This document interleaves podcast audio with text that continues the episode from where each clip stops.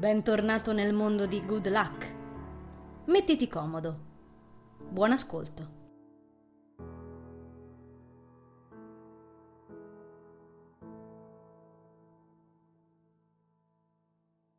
Suona la ricreazione e la classe evade in un lampo. Va fuori a fumare, pisciare, mangiare e scaricare l'incazzatura per i risultati dell'interrogazione, subita mentre noi impazzivamo sulla verifica, con qualche pacca sulla spalla e un bel andrà meglio la prossima volta. Come ti è andata? mi chiede Teo, affiancandosi a me, che sto prendendo sandwich dallo zaino con l'idea di andare a trovare Sara, pronto a scroccarmene un pezzo. Recuperare il cellulare dalle grinfie del bacucco ha subito migliorato il mio umore e mi è venuta fame. Mm, mi auguro bene. Butto là, mantenendomi sul vago e allungandogli il suo solito rancio, mentre lui ricambia regalandomi.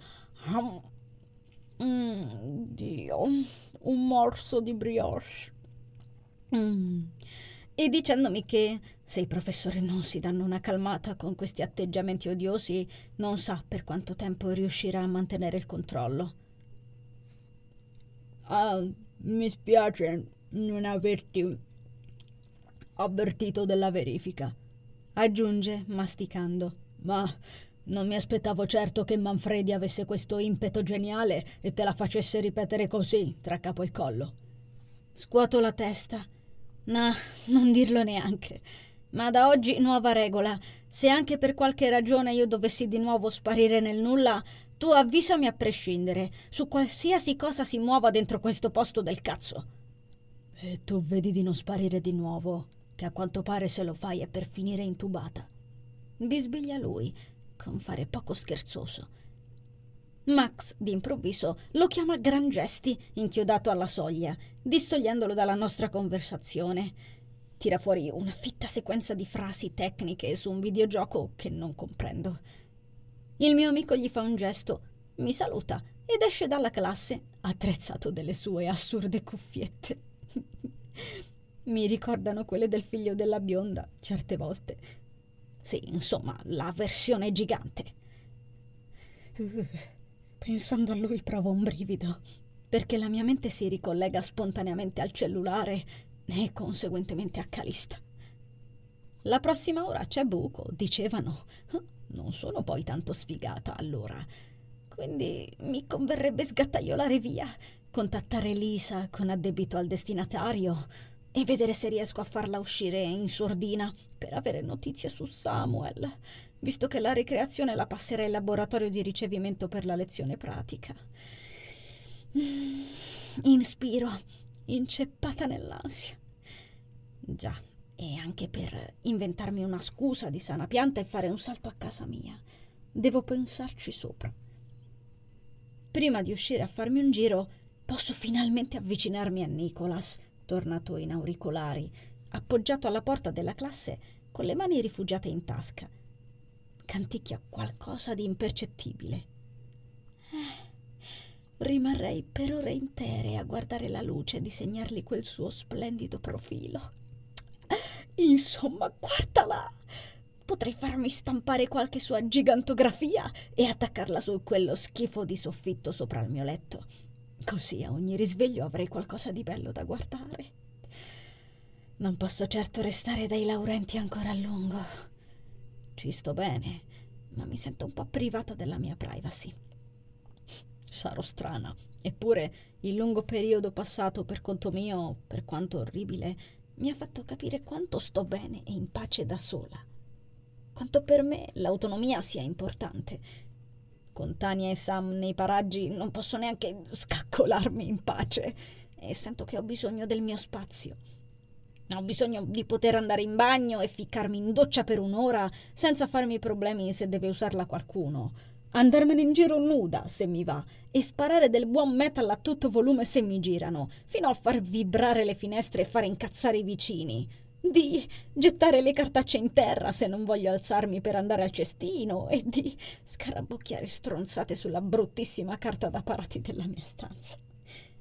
Sento di voler ricominciare a lavorare come si deve, a prepararmi del cibo da sola, e imparare a farmi un bucato decente. E soprattutto ho bisogno di suonare. Mi avvicino lentamente a Nick, rendendomi conto di non toccare la chitarra da veramente troppo tempo per i miei bisogni. Non posso farci niente. Voglio ricominciare e devo farlo lì, in quella casa. Devo crescere. Sospinta da non so quale istinto folle, stringo un braccio a Nicolas e lui si volta. Vedendomi, sorride, riuscendo a infilare subito i miei pensieri e le mie sensazioni nel bauletto dell'imbarazzo, fino a poco fa ammassati nel cofanetto della schizofrenia e delle paranoie. Si toglie le cuffie. Ma quale onore! Allora, com'è andato il compito? domanda. Mi hai salvato la vita, riconosco, dandogli un colpetto sulla spalla, posseduta da non so quale demone. Se non fosse stato per il tuo biglietto, avrei improvvisato come al solito e chissà. Lui ride ed io faccio uno sforzo immane per non rimanere incantata davanti ai suoi denti. Dannato pelatone! borbotta poi, dopo aver maneggiato il grosso iPod che portava in tasca, dove l'ha appena rinfilato. Odio dover ripetere le sue verifiche, sono sempre assente nel momento sbagliato. Ah, sì, ti capisco. Butto là, arricciandomi la punta di un capello su un dito.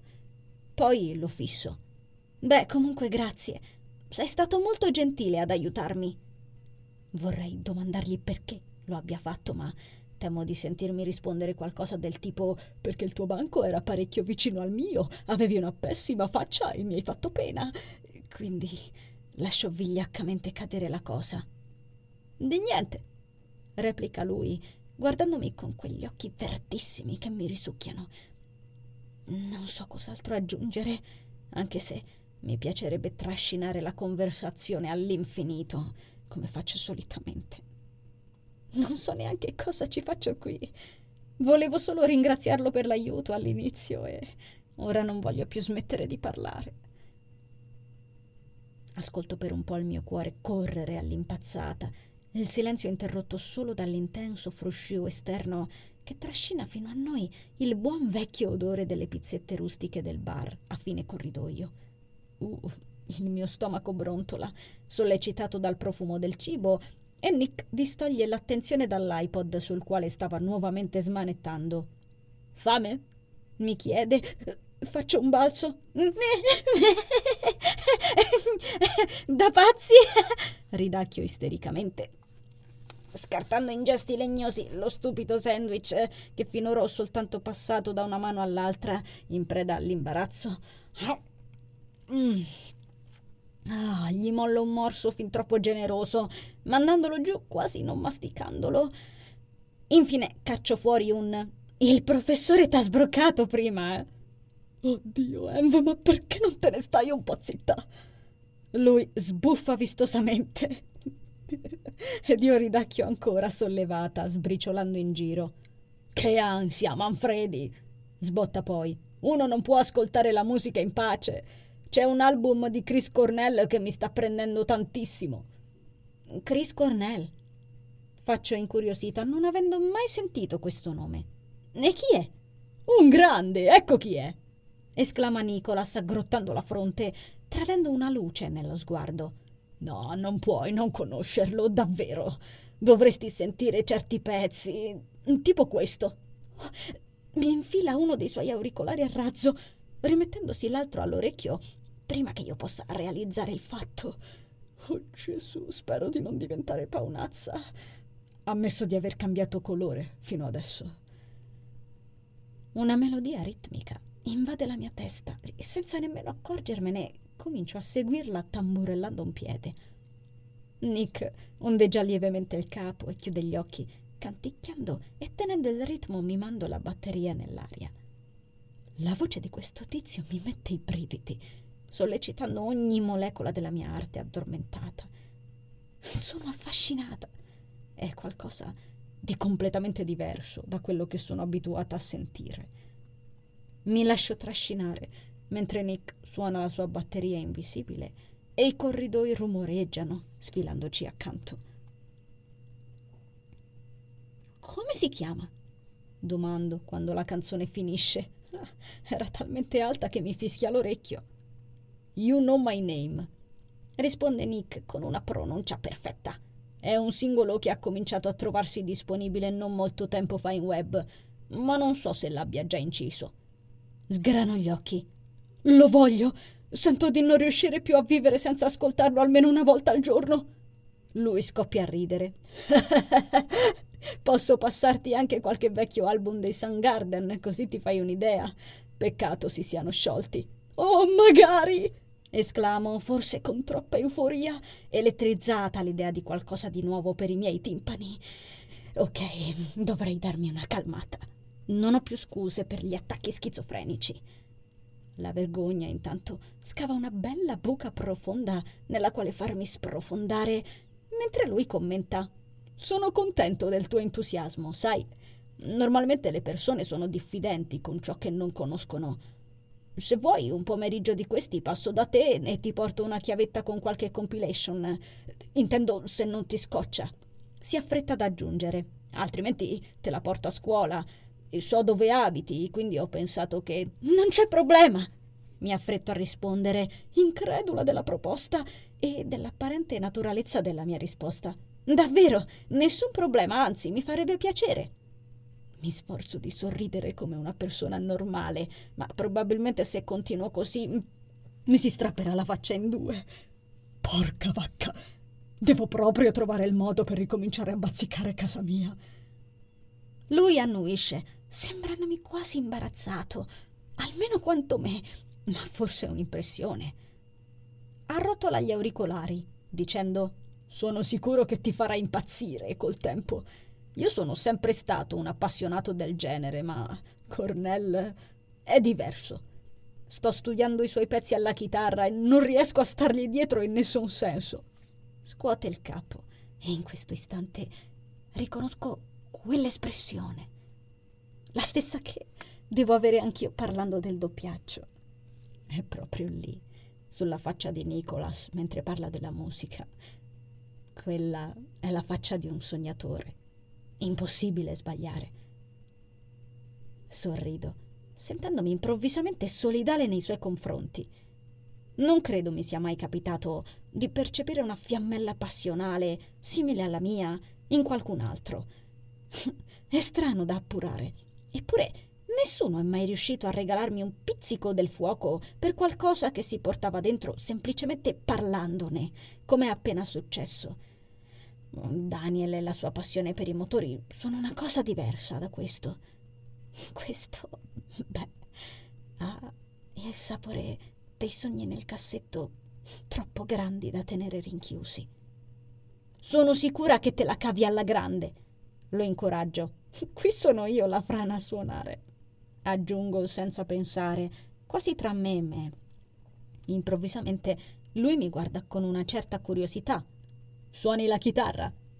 Un strimpello, rispondo, grattandomi la testa. Ho ritrovato una vecchia chitarra nel disimpegno e... Faccio una pausa. Non è messa molto bene. Si scorda facilmente e non ho un accordatore fisico, quindi ogni volta devo usare un'applicazione sul computer. Ridacchio. Il manico negli ultimi tempi mi dava l'impressione di essersi come allentato alla base non so come spiegarlo. A ogni modo mi sembra parecchio malandata al momento. Ma d'altronde non sono esattamente un genio con le corde. Che tipo di chitarra è oltretutto? Nicholas infila l'iPod in una custodia con zip che porta appesa al collo. La noto solo ora, agganciandoci gli auricolari. Incrocia le braccia e aggiunge: C'è la possibilità che il legno sia usurato al punto da correre il rischio di spaccarsi. Mi auguro per te che non sia questo il caso. Oh no, spero proprio di no. Gemo, biascicando mentre mastico. Deglutisco. È una eco, comunque. Allargo le braccia di un certo diametro, provando a immaginarmela sotto gli occhi, rumoreggiando con la stagnola avvolta attorno al sandwich. Una roba grossa così.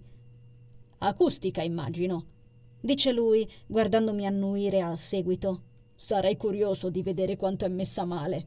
Ah, quando ti pare. Beh, Quando verrai da me potrai esaminarla quanto vuoi. Lui sorride. Puoi passare quando ti fa piacere. Però, Envil, quanta audacia! Cosa ne pensi se facciamo venerdì? Durante la settimana solitamente sono a procacciare idee. Lancia lui. Se non ti dà fastidio porto anche la mia chitarra. Così ti mostro qualche accordo, se ti va. Lo so, sembra me la stia tirando. Fa d'un tratto, scuotendo il capo. Ma la chitarra per me è come un terzo polmone. Se sono in giro senza, mi sento troppo leggero. Ascolto il corpo formicolare all'eccitazione di star mettendo in piedi senza volerlo un incontro in cui non avrei mai sperato. Non ho mai sentito Nicolas suonare e non ci siamo mai visti fuori dalla scuola. Non è un appuntamento romantico, ma sono gasata come non mai. Mi schiarisco la voce. Non sembri uno che se la stia tirando. Capisco cosa voglia dire sentire la mancanza della chitarra. È da un po' che non ci metto mano e non mi dispiacerebbe imparare a suonarla decentemente, quindi ti ringrazio. Sorrido, sempre cercando di non squarciarmi il cranio in due per la smorfia di allegria troppo estesa. Se portassi il rossetto mi sarebbe finito su tutta la faccia. Nick annuisce, apparentemente sollevato, mentre io finisco il panino in tre bocconi. Si stacca dalla porta, sciogliendo le braccia dal nodo in cui erano intricate. Allora va bene. Senti, segnati il mio numero. Aggiunge poi, e questo proprio non lo speravo. È molto diverso dall'averlo sui contatti Facebook. Eppure perché non l'ho mai trovato il coraggio per contattarlo lì. Così, se dovessi avere degli imprevisti, ti scrivo, anche se non credo. Ho quasi finito il programma per questo mese. C- certo, va bene. Mi ingarbuglio cacciando fuori il cellulare. D- dimmi pure.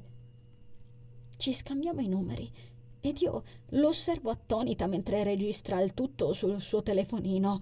Il cuore ormai così galoppante che probabilmente ha incrociato Spirit e ora si stanno facendo una bella corsetta in campo aperto. Ok, esclama facendomi sobbalzare. Fatto. Nel caso ti avviso allora. Perfetto. Annuisco, affabile. Arriccio il naso, lanciando la pallina di stagnola nel cestino e facendoci lecca. Uffa! grugnisco.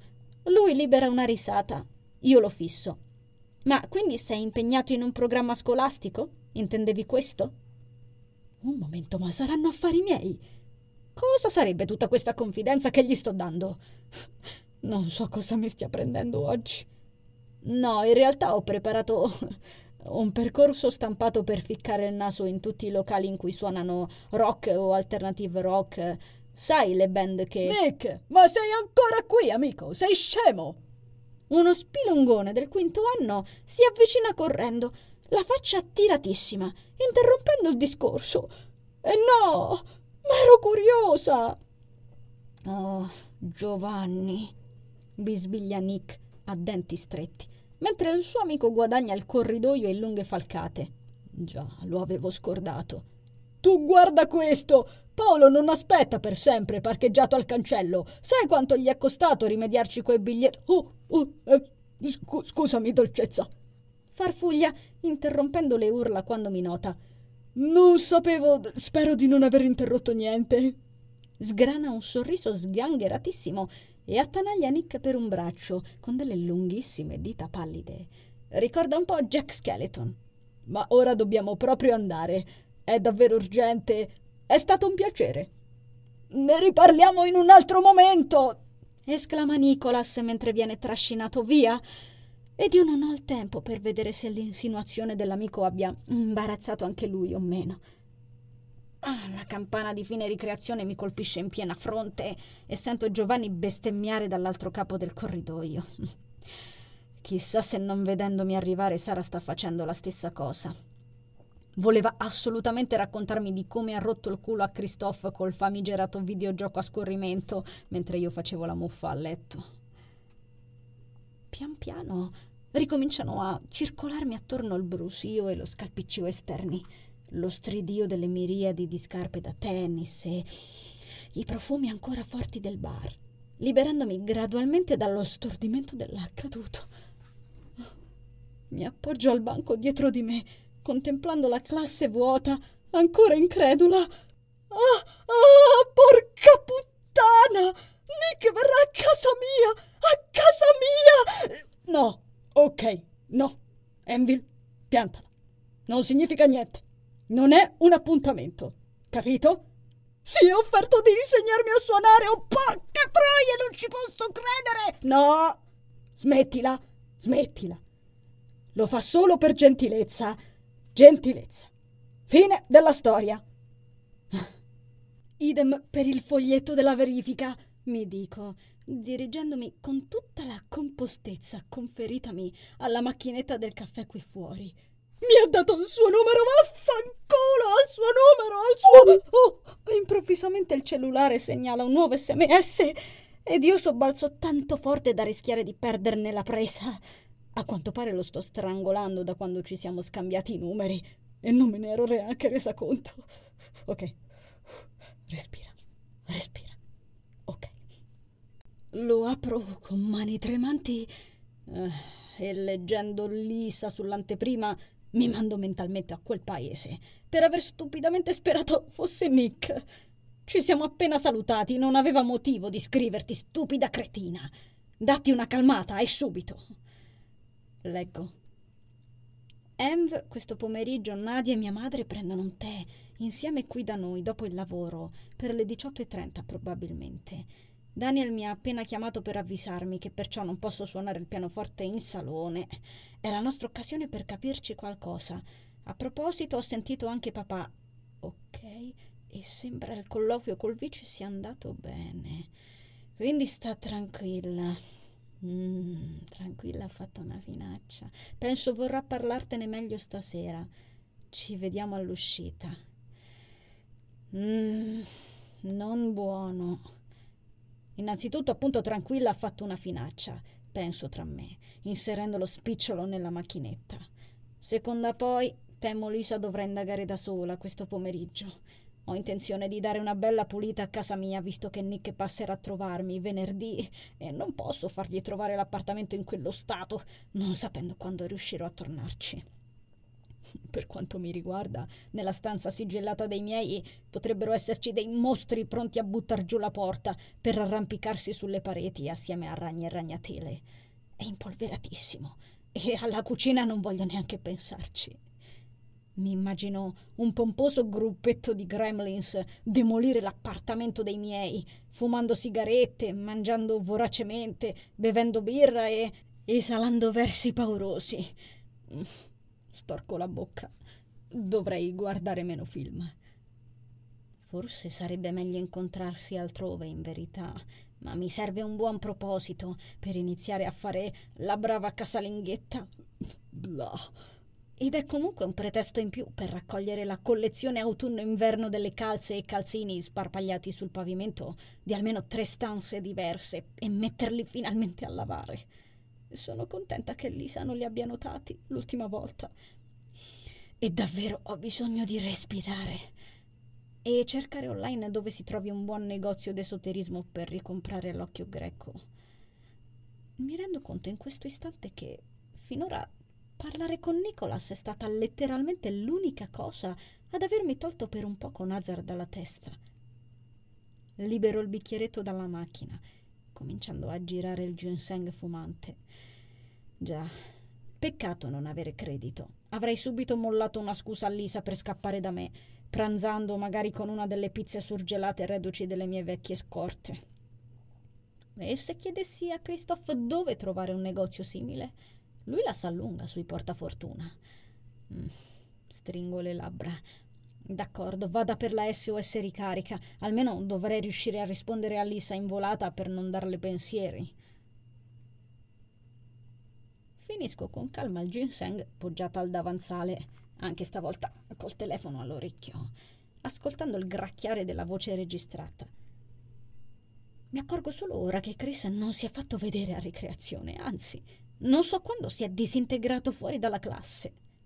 Non doveva offrirmi un cappuccino. Dove si sarà cacciato? Scrivo un messaggio per risposta a Lisa, inventandomi che non ci sarò a pranzo perché prendo una pizza con Christophe, almeno lo rendo utile. e che devo comunque passare a casa per raccattare qualche vestito, libro, cavolate simili, digitando con una mano sola, tutta presa a fissare a tratti le scale per vedere se ha visto una certa punta di berretto verde. Mm. Arrivo fino in fondo alla bevanda, occhieggiando i miei compagni. Alcuni rientrano in classe, altri passeggiano nei corridoi senza preoccuparsi nemmeno di verificare se ci metteranno un supplente in quest'ora vuota. Chris non si vede, sto perdendo tempo, quindi mi decido a gettare il bicchieretto facendomi forza. Voglio addentrarmi nella tana del lupo e andare a indagare in vicepresidenza. Devo farmi viva con Calista per capire davvero cosa gli abbia detto Samuel in sostanza, perché non posso essere sicura di nulla se non sento il fiato minaccioso del prof dritto sul mio collo. Sì, oggi devo essere certamente posseduta. E comunque mi è rimasta una morbosa curiosità su cosa possa mai essere il misterioso progetto che accennava Nicholas. Avanzando sull'angusta via conducente alla vicepresidenza, mi domando se riuscirò a non lasciare intravedere la mia consapevolezza di chi abbia rubato il Motorola in qualche stupida curva sul mio volto. Mi stupisce che sia passato tanto tempo senza che nessun alunno in alcuna sezione ci abbia rimesso la carriera scolastica considerando il Motorola ancora disperso. Anzi, a pensarci meglio, è pure successo più di una volta che il mio viso mi tradisse. Mi fermo davanti alla porta, stringendo ancora il niente nella tasca, sorpresa da questi ricordi. Sì, ha iniziato ad accadere molto prima di tutto questo casino. Molto prima che i miei iniziassero a sparire. Teo si accorgeva se mi giravano solo guardandomi, spiegando mi accorgo che stai male dal modo in cui cambi espressione. Prima è un modo, dopo un altro, e l'altro non è molto bello. Ero rimasta talmente colpita dopo quella volta da voler diventare bravissima con i falsi sorrisi. Mi sono impegnata da allora per non far trapelare più il mio stato d'animo grazie a una mia stupida espressione incontrollata. Non so neanche perché, all'effettivo. La mancanza di controllo che non accettavo, probabilmente. Sugli eventi, in special modo. Fa ridere a pensarci adesso. Tra l'altro, sembra che il mio training a impostare una faccia di cera non sia servito granché, tutto considerato. Sollevo lo sguardo. La scritta vicepresidenza, nascosta dietro uno strato plastificato, quasi mi acceca. Mm. E ingoio a vuoto. Appoggio la mano sulla maniglia, incapace di muoverla di un solo millimetro. Prendo respiro. Coraggio, Envil. Sei tu ad aver preso questa decisione e ora andrai fino in fondo. Sono certa che Samuel sarà stato sintetico e Calista magari vedendoti avrà solo da lamentarsi come al solito delle assenze o delle entrate in ritardo.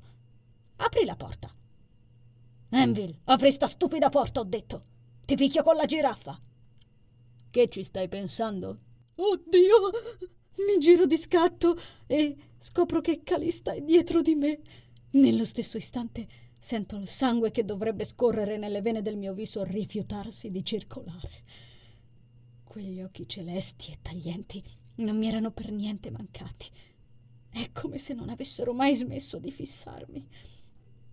Il vice se ne sta a guardarmi con l'espressione tipica delle pessime mattinate indaffarate, quelle nelle quali non c'è davvero bisogno che ronzino attorno alle palle insettini noiosi. Ha la 24 ore sotto il braccio, è paonazzo e sembra appena rientrato da una corsa. Pessimo. Eh, bu- buongiorno, profi! esclamo mollando la maniglia come se fosse diventata improvvisamente incandescente. Ecco, io stavo. Entra. Mi interrompe lui con voce incolore, aprendomi la porta. Allarmata da quel tono lo guardo, ma lui sta indirizzando il suo sguardo vitreo dritto davanti a sé. E l'aria preoccupata appena fiorata nei suoi occhi riesce subito a impensierire anche me. Ecco, lo sapevo, Samuel non è stato sintetico per niente. Entro in vicepresidenza con l'ansia a mille. L'atmosfera grigia e polverosa celata nella stanza non migliora certo le cose e le cataste di faldoni e libri consunti, ammucchiati a forza negli scaffali, sembrano fissarmi stupefatti, come a chiedersi cosa accidenti ci faccia io qui. E poi, a proposito, si parlava giusto di me qualche ora fa. Mm, inalo un denso odore viziato, sbirciando indecisa la piccola finestra affacciata sul triangolo di cortile esterno, non osando parlare. Ci sediamo ognuno al proprio lato della cattedra in noce, su cui dimora pigramente un computer vecchio modello. Mi sembra quasi di poter sentire l'aria sfrigolare tra noi. La 24 ore plana con scarsa grazia sotto al mio naso, facendomi trasalire. Mi trattengo a stento dal cercare Nazar nella tasca. Per un po' il caro vice non dice nulla scribacchia cose sconosciute tra le pagine di una vecchia agenda di pelle marrone, emersa non so da dove, e che sembra possa esplodere a minuti, dalla quale sbucano foglietti colorati e scartoffie varie. Sembra un hamburger a strati. Io osservo attonita il suo sguardo fermo e iracondo. L'espressione preoccupata è sparita. Forse me la sono immaginata. Ancora non riesco a capacitarmi di essermi intrufolata qui e questo silenzio mi sta decisamente pesando sulle spalle. Ma alla fine prendo fiato, sperando che il demone che mi possedeva qualche minuto fa torni ad assistermi. Senta. Come ti senti, Scolz? La domanda è come un fiammifero acceso nel buio. Lo guardo, interrompendomi immediatamente. Eh? Sto. sto bene. E lei? Mormoro incerta. Mi piacerebbe che la smettessi di scappare, Enville. Aggrotto le sopracciglia, mentre le sue parole mi rimbalzano da un timpano all'altro. Mi scusi? Smettila con questa scenetta, ragazzina! Sbotta di colpo, facendomi sobbalzare di nuovo. Ha allargato le braccia così bruscamente che la bic sulla scrivania rotola a terra in un suono impercettibile, seguita da un paio di candidi post-it. Ammutolisco, stupita da una reazione simile. Piomba un silenzio vischioso come il ventre di un rettile. Non ci ho capito un cazzo. Non sarei qui se stessi scappando, non crede? Replico irritata. Eccolo, il demone sta tornando. Calista stacca finalmente gli occhi dai suoi appunti e quando mi guarda riesce a chiudermi la bocca soltanto respirando. Ho parlato con il signor Laurenti. Riprende dandomi un brivido. Ho saputo delle tue complicazioni con la salute. È come se lo stomaco mi si piegasse in due. Mi agito sul posto, sentendomi a disagio. Ma non so cosa mi aspettassi. Era logico che Samuel gliene avrebbe parlato, al vicepreside almeno. Che cosa speravo? Che dicesse: Ho parlato con quel grosso vichingo di Samuel e mi ha raccontato del vostro viaggio in Irlanda. Ecco come mai non ti sei vista, eh? Forza, forza, beviamoci sopra e scordiamoci tutta la faccenda. Skoll! Tirando fuori da sotto la cattedra un boccalone di birra. Ma che sarebbe questo trasformare tutti in vichinghi? Basta un po'. Capisco. Getto fuori dopo un po'.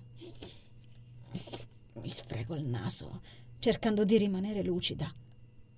Sarebbe tutto quanto quello che hai da dire? Osservo Calista. Cosa vuole che le dica? Sei stata tu a venire da me. Mi aspettavo che volessi parlarmi. Mm. Inspira profondamente, incrociando le mani, ricordandomi un toro imbufalito. Non vedo come questo possa fare di me una persona che scappa, professore. Envil, sei uscita di testa! Troppa incoscienza! Demone, torna a cuccia! Come prevedibile, il professore ha un vero e proprio scatto d'ira, trapassandomi da parte a parte con due minacciose iridi incandescenti e urlando Vedi di non usare quel tono con me, Scolz! facendomi ammutolire. Deglutisco diverse volte. Domando il diavoletto nella mia testa. Mi sembra di ingoiare una rugginosa manciata di chiodi. Svio lo sguardo dai suoi occhi risucchianti, trovando improvvisamente interessantissimo l'orrendo motivo grigiognolo e verde delle mattonelle. Calista fa scricchiolare la poltrona, ritrovando a poco a poco la calma. L'aria è intrisa di elettricità. La percepisco arrampicarsi sulla mia pelle. Ascolta, Envil. Per quanto mi riguarda, nascondere una situazione come la tua al mondo intero è scappare. Il corpo docenti non fa eccezione. La situazione attuale dei tuoi voti e delle tue assenze, peraltro, ha appesantito oltremodo il tuo andamento scolastico, quindi il non lasciare intervenire prima nessuno in alcun modo non ha fatto altro che compromettere la tua situazione. Il suo tono si è addolcito. Provo timidamente a sollevare il mento. Calista ha preso a scrutarmi, il volto nuovamente impassibile nonostante la sua voce. Inspira silenziosamente. Lo capisci? Annuisco mestamente, sentendo la mia rabbia liquida e il mio timore trasformarsi in magone senza poterci far niente. Lo sapevo, non sarei dovuta venire. Non siamo noi i tuoi nemici, Enville. Se era per questo che eri venuta. Volevi sentire questo? Bene, ecco. Non voglio entrare nel merito della tua vita privata fin dove non mi è concesso spingermi, ma devi provare ad avere un'apertura maggiore nei nostri confronti. Si soffia il naso dopo aver estratto un fazzoletto. Poi mette mano al PC che ha appena emesso un sommesso suonicino. Una mail lavorativa, forse. Devi ancora parlare con il professor Lepri. Lo so, rispondo, ritrovando fiato in gola. Già, Lepri.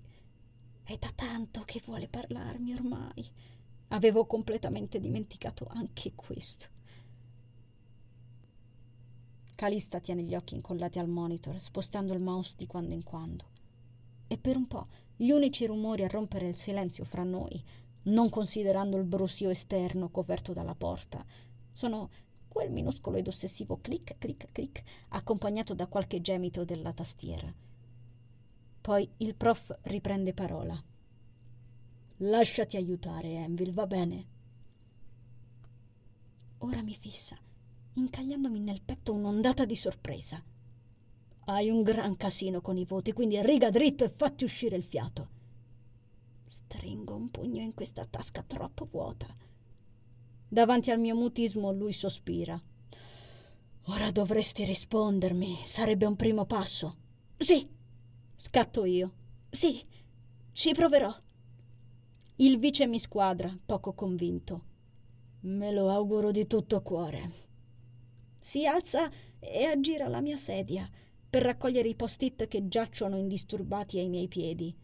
L'interesse alla fin fine dovrebbe essere il tuo, Enville. Mi dice in tono più calmo nel rialzarsi, guardandomi negli occhi. Poi non dice più niente. Rimette a posto i due foglietti dentro l'hamburger a strati, colloca la penna caduta dentro un bicchiere di rame e racimola una dozzina di fogli che ha sparpagliato prima durante la sua mezza crisi isterica. Io non oso muovere un muscolo. Poi si alza nuovamente dalla poltrona girevole in pelle, si conduce alla porta e me la apre. Puoi andare. Schizzo via dalla mia postazione ed esco dalla stanza senza dire una parola. Sento il suo sguardo pesarmi sulla nuca perché so che mi sta osservando non ho sentito la porta richiudersi. Tiro dritto fino a quando non devo girare l'angolo conducente al corridoio principale e sento Calista chiudere la porta. Poi, silenziosamente, scoppio in lacrime. Presa alla sprovvista dalla mia stessa reazione, scappo in bagno, ricacciando in gola il dolore in fretta e furia. Non dobbiamo piangere, vecchia mia. Ne abbiamo già parlato. E che ti prende? Che hai da piangere? Mi chiudo in bagno per un po', inspirando profondamente, la testa appoggiata al muro che vortica all'impazzata. Come faccio sempre quando mi sento in gabbia, mi arrampico sulla bocca umida del cesso. e perdo lo sguardo fuori dalla finestra. L'aria mi pizzica le guance anche stavolta, mentre contemplo i pini nascosti al di là della recinzione, il piccolo tetto rosso della palestra, il cortile sul retro ingrigito dai graffiti. Inspirando l'aria pulita. Non siamo chissà quanto in alto, eppure osservare la scuola e l'esterno da qui mi fanno come ridimensionare la porzione dei miei guai. Da quassù questo istituto non sembra poi tanto grande. Resto così per un po', appoggiata alle braccia conserte.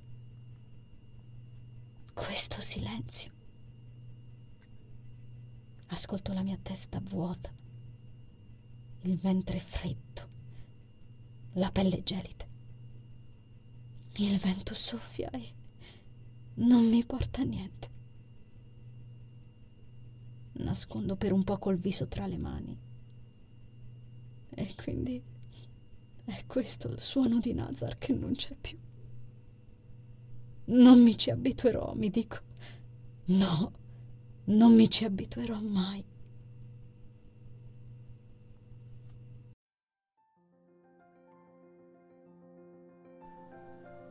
Caro viaggiatore, grazie per aver ascoltato l'episodio.